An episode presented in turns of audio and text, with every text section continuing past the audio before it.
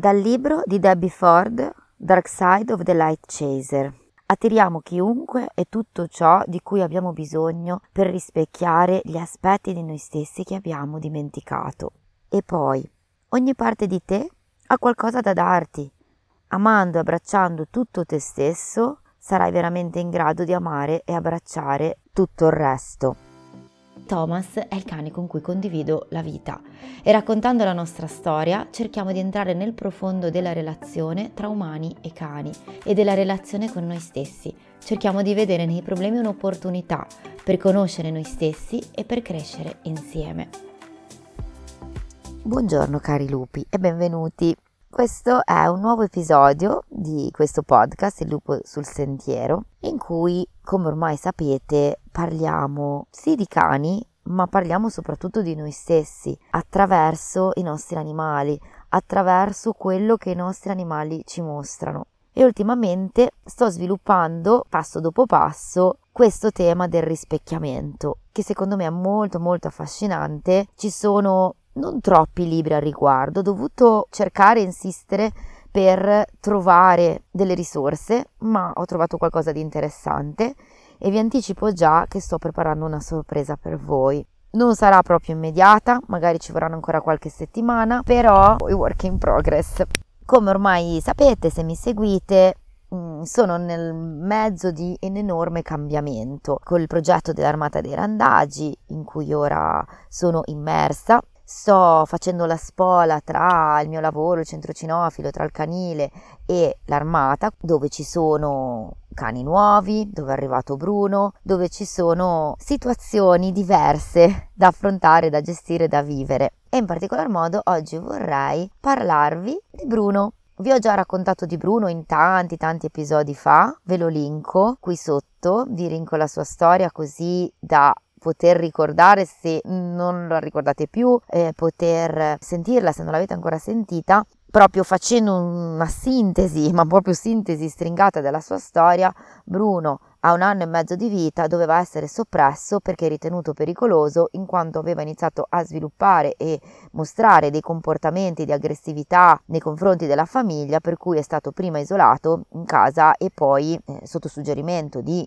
professionisti, eh, veterinari e istruttori cinofili purtroppo è stato emesso l'ordine di abbattimento perché non più gestibile dalla famiglia. Uh, la famiglia ovviamente non ha seguito e si è opposta a questa indicazione anche grazie ad amiche di Bruno che lo hanno supportato fino ad oggi, hanno trovato una pensione prima e poi un'altra dopo per ospitarlo aspettando fortuna per lui, che poi è arrivata perché amici e familiari si sono imbattuti nella ramata degli andagi, destino ha voluto che io mi trovassi in Sicilia proprio in quel periodo, a un'ora di distanza da Bruno, sono andata a conoscerlo e lì è scoppiato il colpo di fulmine e non ci siamo più lasciati. In poche parole, da lì è iniziato un percorso di conoscenza in cui abbiamo creato relazione per poi prepararci ad arrivare all'armata dei randagi in questo maggio. Bruno è arrivato un mesetto fa, ci sono stati vari alti e bassi, bassi soprattutto all'inizio, eh, ci sono stati poi un bel periodo di assestamento in cui Bruno è stato inserito anche con altri cani, mi ha aiutato tantissimo anche con l'inserimento di altri cani, mi ha fatto proprio da tramite e adesso ha scelto di vivere niente poco di meno che su una casa sull'albero, perché Bruno è un genio, non posso dire altro, lui ha capito che gli altri cani sull'albero non salgono, lui è molto ginnico, è il cane elastico, come lo definisco io, il cane mollo, perché è molto morbido, molto mollo, e lui dorme lì sopra. Ama stare lì sopra, si sente al sicuro e nessuno lo può disturbare. Ultimamente purtroppo per me non è stata facilissima la vita perché in questi due mesi sono stata sottoposta a dei cambiamenti enormi. Sono arrivata dalla Sicilia che comunque una casa non ce l'avevo e mi sono ritrovata con tre cani di cui uno, Thomas, non in grande salute e mi sono dovuta rivedere tutti i piani. È stato molto molto complicato, molto difficile, molto complesso. Ho fatto del mio meglio ma avevo anche altri progetti in ballo nuovi, tra cui il Dogs and the City, questo progetto dei cani in città che sta andando molto molto bene, che avevo già proposto anni fa ma ho ripreso quest'anno, eh, vari seminari di Talenton Touch, webinar e diciamo che è stato abbastanza scioccante il mio rientro a Genova, ma ce l'ho fatta, ma con qualche ripercussione, nel senso che io sono andata in secondo piano su tutto e infatti ora mi sto un attimo recuperando e tra parentesi sto registrando dal campo qua in mezzo alla natura, al mio centro cinofilo, su una maca e direi che me lo merito tutto dopo questi due mesi e passa di stenti ma sono felicissima di questo, eh, però è stata dura. E devo dire che un po' Bruno ne ha risentito perché c'è stata una settimana in cui ho tentato di forcombacciare la mia vita giù a Genova con la mia vita a Ramata dei Randaggi, ma con scarsi risultati perché finiva che io lavoravo 15 ore al giorno, arrivavo da, dagli altri cani e da Bruno, ciao ciao, e me ne andavo subito. Questo lui l'ha patito parecchio. Tanto che quando sono ritornata l'ultima volta lui era abbastanza in crisi, era abbastanza sotto stress, scarichi possessivi e eh, regressione ai tempi in cui era famiglia, gli ultimi tempi, è appena arrivato all'armata che comunque ha patito questo grosso stress che aveva subito. Insomma, il punto debole di Bruno è questo, questa possessività, rispetto dei suoi spazi, eh, la rabbia che gli viene fuori nel momento in cui non si sente bene con se stesso, con l'ambiente, con chi lo circonda, nel momento in cui non si sente ascoltato nei suoi bisogni e questo riconosco che io non sono riuscita a soddisfare i suoi bisogni in questo periodo perché non soddisfavo neanche i miei e quindi lui non è uscito con me, non l'ho portato a fare i nostri soliti giri e l'ho trascurato e lui ne ha risentito e l'ho visto veramente in crisi. Quando sono arrivata, subito poi il giorno dopo, siamo andati a farci un giro al fiume, siamo andati a fare colazione al bar, abbiamo fatto i nostri giretti e le cose sono rientrate subito. Questa introduzione è molto molto importante per quello che vi voglio dire oggi, e cioè una domanda mi faccio, da cui partiranno le mie riflessioni sulla base di quello che vi ho spiegato finora. Sarà un caso che io abbia portato e stia portando continuamente all'armata dei randagi dei cani mordaci? Quello che voglio dire è perché io sono quella dei cani mordaci? È vero, all'armata dei randagi ho portato anche Fango, che mai ha mostrato segni di essere mordace assolutamente, e arriverà anche Macchia, che anche lui assolutamente mordace non è. Ma guarda caso sono due cani con cui prima di arrivare all'armata io non avevo creato rapporto con Fango quasi non rapporto e con Macchia poco, non siamo riusciti a fare grosse esperienze. Invece Harlock, Bruno e anche un altro cane che è in canile che forse arriverà all'armata, sono tutti cani con cui ho stretto una forte relazione e sono cani che io sento profondamente, li sento nelle viscere. Posso dire che sono cani con cui mi identifico. È proprio come mi è successo con Thomas appunto Thomas, eh, lo sappiamo, è anche il motivo per cui è nato questo podcast. A detta di Nino dell'Armata e di altre persone, i cani mordaci sono, tra virgolette, i miei cani. Ed è vero questo, perché io mi sento simile a loro, mi sento a mio agio. Io ovviamente li tratto con tutto rispetto. E li temo anche, eh? In certi momenti, sia chiaro non è che faccio l'eroina, non, non, voglio assolutamente fare la pazzesca, ma sento un senso di ingiustizia profondo quando penso e ho a che fare con questi cani. E questo mi fa sentire una profonda empatia, fino a immedesimarmi con loro e soffrire con loro e sentirla tutta la loro sofferenza e sentirmi profondamente attratta nell'intento di aiutarli a venire fuori dal loro inferno, perché alla fine quell'inferno mi rendo conto che l'ho provato anche io. Ed ecco perché questo senso di ingiustizia e di rabbia repressa che mi accompagna da tutta la vita, ma che sto portando alla luce soltanto ultimamente. Ma devo dire anche che la rabbia per questo senso di ingiustizia è stato anche il carburante per portarmi a fare tutto ciò che faccio oggi. Il senso di ingiustizia per essere condannati ingiustamente che sia canile, che sia soppressione, che sia isolamento in una famiglia, che sia il punire un essere vivente o recluderlo soltanto perché ha osato dire la sua. Perché di questo si tratta, perché non ha il diritto di arrabbiarsi. Ne ho parlato già diverse volte di questo diritto di arrabbiarsi.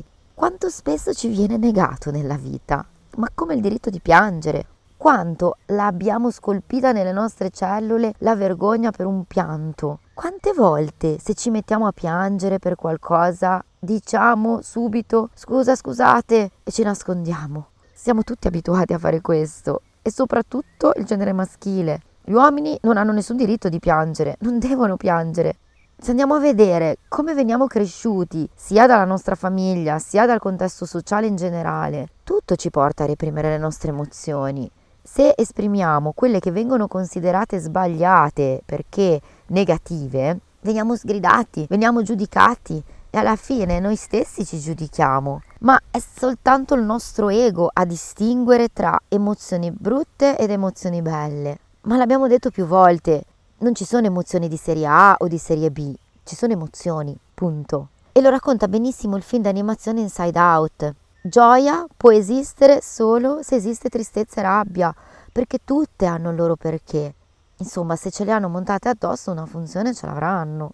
Il fatto è che noi non vogliamo vedere soffrire chi amiamo, non, non, vogliamo vederli piangere o arrabbiarsi, perché questo fa stare male noi.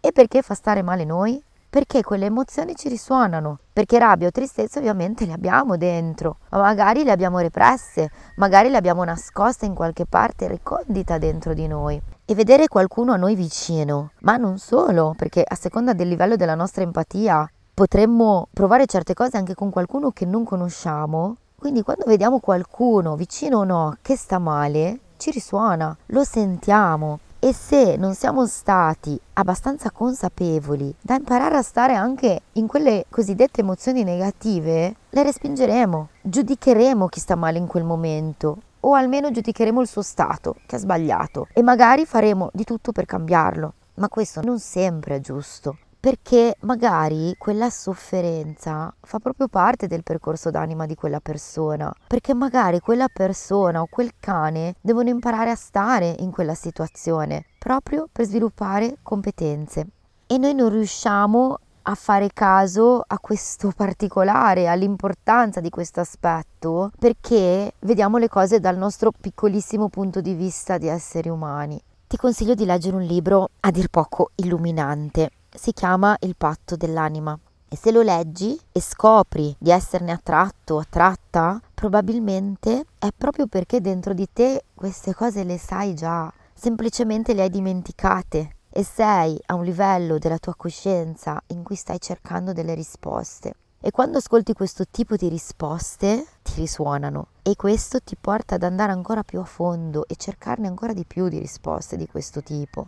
Se poi leggendo questo libro senti che non suscita nulla dentro di te, mettilo da parte, probabilmente non è ancora il momento di leggerlo. Lascia passare un po' di tempo, anche anni se necessario, e poi sono sicura che al momento giusto, se sarà cosa, sarà il libro stesso a chiamarti. Ma tornando al nostro problema con la sofferenza altrui, anche il dire poverina, piangi, ti aiuto, non sempre significa aiutare davvero l'altro. E questa cosa io l'ho imparata nei gruppi di crescita, in consapevolezza, nei percorsi che ho frequentato negli anni. Capitava spesso che qualcuno di noi piangesse durante le sedute, anche durante il counseling, durante le sedute di psicoterapia, capita e come ma è proprio in queste situazioni che ho imparato la bellezza e la magia di un pianto, la magia del comprendere che è proprio quando ti vengono gli occhi lucidi che dobbiamo fermarci e dobbiamo assaporare quel momento, perché è proprio quando becchi il bersaglio, è quando becchi il nodo emotivo che era sepolto da chissà quanto tempo e proprio grazie alle lacrime riesci a scioglierlo, perché lo vedi finalmente, perché lo accogli attraversandolo. E se non lo hai visto fino a quel momento, un motivo c'è ed è perché non potevi o non volevi o non avevi gli strumenti né per vederlo né per sopportarne il dolore che si portava dietro. Il nostro inconscio, che a volte colpevolizziamo perché ci fa fare cose che non vorremmo fare, in realtà ci aiuta a schermarci da ciò che non riusciamo a sostenere. Però a un certo punto, se vogliamo cambiare rotta, se vogliamo lavorare per la nostra felicità e di chi ci sta accanto, dobbiamo fare la scelta di prendere il comando della nostra vita e non farci più guidare solo dall'inconscio, che per quanto fondamentale per tante cose, per altre cose va messo da parte. Ecco perché la consapevolezza ci salverà. Ed era proprio in questi gruppi a cui partecipavo, vedendo come chi guidava i gruppi reagiva ai nostri pianti, vedendo che non c'era un dai non piangere, passerà, non ci pensare, vedendo che c'era accoglienza, ho imparato che piangere non è sbagliato, si può piangere ed è sano ed è fondamentale. Il rifiutare il pianto è soltanto la risposta all'incapacità dell'essere umano di sostenere il dolore e di starci dentro. Ed è diventato talmente parte di noi che è normale sia così, che piangere non è cosa, ma dobbiamo fare pace con la sofferenza e con la sofferenza altrui soprattutto. Oppure una delle frasi peggiori che ho sentito nella mia vita è stata non ci pensare, ma c'è di peggio. Questa è la frase più sminuente, secondo me, dell'emotività dell'altro che abbia mai sentito. Me la sono sentita sulla mia pelle per diversi anni e mi faceva male ogni volta che la sentivo, perché mi faceva sentire come se quello che stavo provando non fosse importante, come se quello che stavo provando fosse sbagliato. Poi negli anni ho capito come questa persona trattasse così se stesso per sopravvivere e come non si ascoltasse. Ho capito come se la raccontasse in generale, cercando di riempirsi di divertimenti, di vizi, di sballo, di esagerazioni, per non sentirsi e per fuggire. Perciò non posso prendermela con questa persona, perché erano i mezzi che aveva a disposizione. Questo sicuramente non giustifica, perché tutti noi abbiamo il libero arbitrio e abbiamo la possibilità di scegliere la nostra strada se iniziare un percorso qualsiasi per conoscersi meglio, per capire perché ci sentiamo in un certo modo e di conseguenza acquisire strumenti per potersi trasformare e vivere meglio. Ma ripeto, ognuno ha il suo percorso e fa le sue scelte e non siamo nessuno, io non sono nessuno per giudicare. Ma tornando alle emozioni positive o negative, non possiamo giudicarle perché tutte sono importanti. E il motivo è che l'universo se vogliamo vederla in questo modo, non frega nulla se stiamo bene o se stiamo male. All'universo interessa che tutto volga all'equilibrio e se questo comporta che noi esseri viventi viviamo emozioni, esperienze che non ci piacciono, eh, va bene così e così deve essere. Siamo noi che giudichiamo dal nostro piccolo ego. Non dobbiamo mai dimenticarci che l'universo, il tutto è fatto sia di materia ma anche di energia. E l'energia è fatta anche di pensieri ed emozioni. E se quando ci succede qualcosa ci concentriamo soltanto sulla materia per cambiarla, ne usciremo sempre perdenti e frustrati. Il grande Einstein diceva non puoi risolvere un problema con la stessa mente che l'ha generato. Quindi se io con il mio pensiero, con le mie paranoie, con le mie ansie, con le mie paure ho creato un problema, perché l'ho creato io, non posso concentrarmi sull'esterno e voler modificare qualcosa di esterno, il comportamento di una persona, il comportamento di un animale, senza andare a vedere le mie emozioni o i miei pensieri. Facciamo un esempio pratico. Partiamo dagli animali, facciamoci aiutare da loro. Prendiamo il nostro solito cane che è reattivo verso gli altri cani. Abbiamo fatto tante volte questo esempio. Ci possono essere n mila motivi per questo comportamento. Potrebbe essere un cane insicuro e reagire perché mosso da un'emotività incontrollata. Potrebbe essere un super controllore, essere molto esigente sullo spazio, ma in realtà essere un cane sicuro. Potrebbe essere un cane ansioso, per il quale il problema è ambientale e scarica sugli altri cani. Potrebbe voler andare a conoscere tutti i cani con tutto l'entusiasmo del mondo. Potrebbe aver avuto brutte esperienze da piccolo, ma potrebbe anche avere una proprietaria ansiosa che con il suo stato lo ha portato a comportarsi così potrebbe essere semplicemente sbagliato l'approccio, avere un equipaggiamento che lo comprime e questo lo porta a sbarellare. Insomma, le risposte potrebbero essere molte. Sicuramente è fondamentale avere chiaro quale è il vero motivo concreto per questo comportamento e questo si cerca di capire conoscendo il cane, la sua personalità, i suoi bisogni, il suo modo di comunicare, ma non è detto che questo sia sufficiente, ve lo dico per esperienza perché nel sistema si è in due ed ecco che entra in gioco l'energia.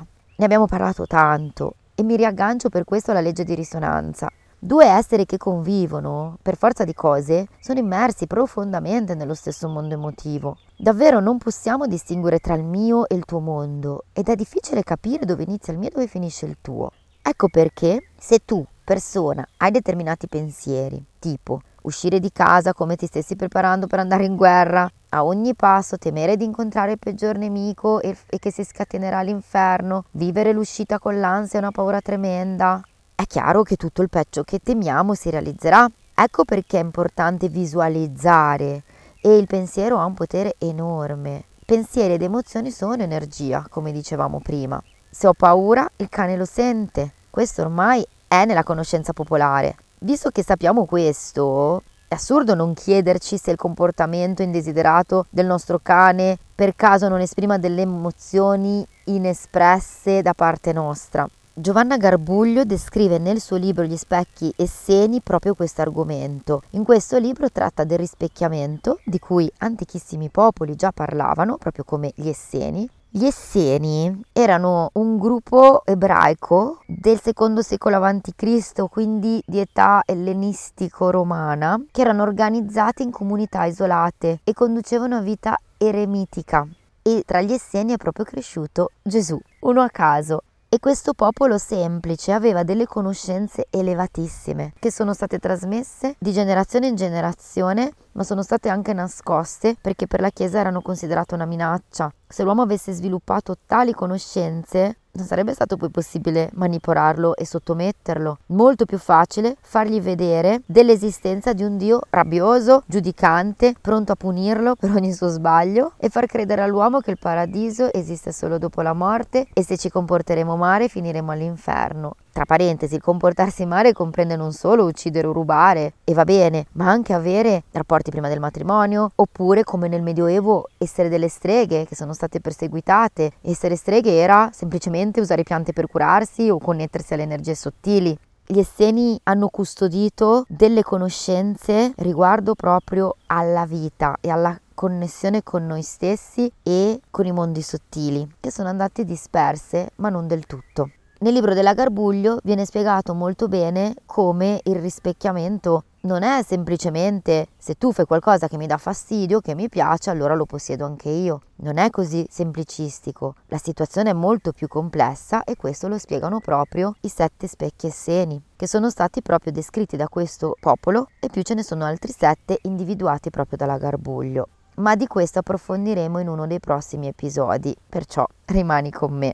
Per il momento concludo riallacciandomi alla mia introduzione. Io e i cani mordaci. Ed è pazzesco perché io che sono sempre stata vista come quella che non si arrabbia mai, negli anni sono cambiata e chi ha litigato con me lo sa bene, e comunque quella che cerca sempre di essere accondiscendente, accomodante, gentile, comprensiva, accogliente. Eppure io dentro di me ho quel fuoco e non è un caso che io attiri cani di quel tipo, ma ho anche attirato certe persone, tra cui compagni con cui la relazione ha avuto momenti molto burrascosi. Io sento di persone attorno a me che stanno da anni con altre persone senza quasi mai litigare. Per me è inconcepibile. Non so se questo sia veramente possibile, se è reale, se invece è una facciata, non lo so, non ho idea, ognuno ha la sua storia. Quello che so è che per me le relazioni sono state sempre piuttosto burrascose e non è un caso che siano arrivati nella mia vita cani di questo tipo. In ogni caso, ognuno ha il suo percorso, ha le sue lezioni da imparare e chiunque ma chiunque incontriamo sulla nostra strada è un maestro per noi.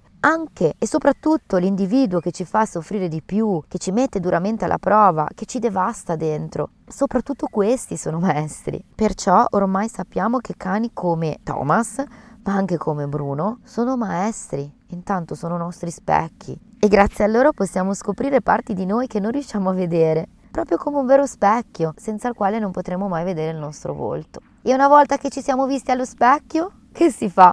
Ne parleremo prossimamente. E tu? In cosa pensi il tuo cane ti rispecchi? In bene e in male? Fammi sapere se ti va e ne possiamo parlare insieme e costruire insieme uno dei prossimi episodi. Per il momento ti lascio, ma ci vediamo la settimana prossima. Spero di sentirti, spero di avere i tuoi feedback e se vuoi puoi contattarmi con i canali che trovi in descrizione. Ti mando un abbraccio e ti auguro come sempre un buon cammino.